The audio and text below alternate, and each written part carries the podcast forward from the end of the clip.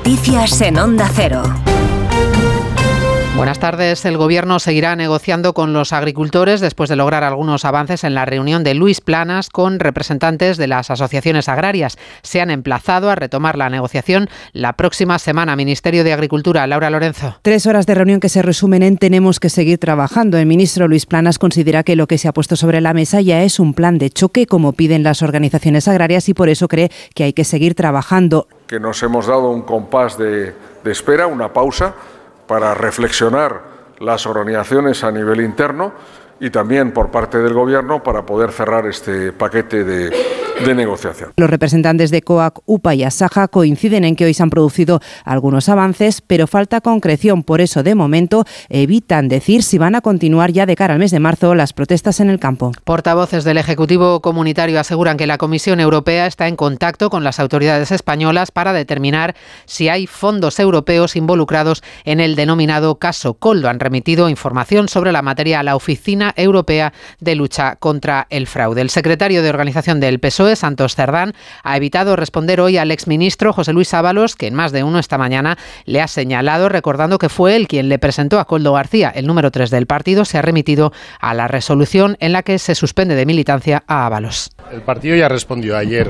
Mandamos nuestra resolución y no vamos a entrar más al juego, ¿vale? Y a mí lo que me parece es la resolución que hizo ayer el partido donde le comunicamos eh, su expediente. Él tiene ahora para recurrir y, y, nada más. Si a ti te prepara una persona que te dan todas las garantías, pues oye, también quien te lo propone y te merece todas las garantías, pues indagas menos.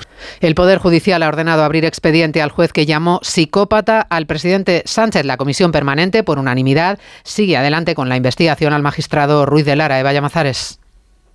La Comisión Permanente rechaza archivar la investigación tal y como proponía el promotor de la acción disciplinaria y ordena la apertura de un expediente al juez Manuel Ruiz de Lara. No hay razones para el archivo, cree el Consejo, ni siquiera por el hecho de que una vez eliminada la cuenta y dado que el juez no reconoce su autoría, sea imposible verificar la realidad de los mensajes denunciados. Ahora la Comisión Disciplinaria del CGPJ decidirá si el magistrado cometió una falta grave o muy grave al tuitear que Sánchez era un narcisista patológico con rasgos claros de psicópata sin límites éticos. Por primera vez en el mundo, la justicia de un país, China, se ha pronunciado sobre una demanda de un creador en contra de un contenido generado a través de la inteligencia artificial. El fallo confirma que se han infringido los derechos de autor. Margarita Zavala. Sí, la denuncia parte de una persona que posee los derechos de autor de Ultraman, un villano que forma parte del universo DC Comics, donde hay algunos personajes tan famosos como Superman o Batman.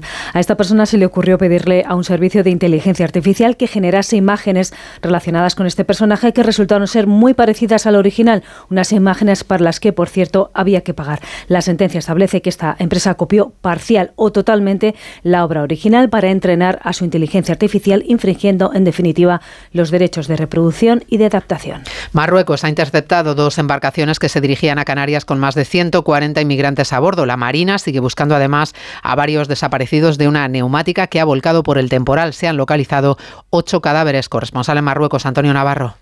En medio de un repunte migratorio también en la ruta mediterránea, las autoridades marroquíes han dado cuenta hoy del hallazgo de los cuerpos sin vida de ocho personas inmigrantes y del rescate de otras nueve tras el naufragio de una embarcación que volcó por el mal tiempo en aguas del Mediterráneo cercanas a la ciudad autónoma de Melilla. Los migrantes habían partido de las costas del norte de Marruecos rumbo a territorio español. Según han informado las autoridades de la provincia de Nador, se trata de una neumática que partió en la tarde de ayer de la playa de Charrana, ubicada en el municipio de Benichiguer, al norte de Melilla, y que se dirigía a las costas de la península. Y una cosa más, la película Políticamente Incorrectos, producida por A3 Media Cine, se convirtió ayer en la más vista del día y la cinta española número uno en taquilla. Dirigida por Arancha Echeverría y con guion de Olatz Arroyo, es una comedia inspirada en la política actual. Narra los entresijos de una campaña electoral con dos partidos en contienda, dispuestos a todo por alcanzar la presidencia del país. Explican sus autores que han intentado que la ficción supere a la realidad, pero que la política española se lo está poniendo difícil. El deporte con Esther Rodríguez. A las 7 de la tarde la Cartuja coge la final de la Liga de Naciones Femenina que enfrenta a España y Francia. Monse Tome recupera para el encuentro a Alexia Putellas y Terea Belleira. Con las bajas confirmadas de Grisman y Jiménez, el Atlético de Madrid ultima los detalles de su partido de vuelta de semifinales de la Copa del Rey ante el Athletic de Bilbao. El conjunto vasco entrena esta tarde pendiente también de recuperar efectivos. Simeone espera un duelo intenso en San Mamés. No nos esperamos un partido que no sea intenso, con una gran agresividad en el inicio del partido de parte de ellos, que lo suelen hacer muchísimo cuando juegan en casa. Y bueno, tendremos que estar preparados para llevar el partido donde creemos que le podemos hacer daño.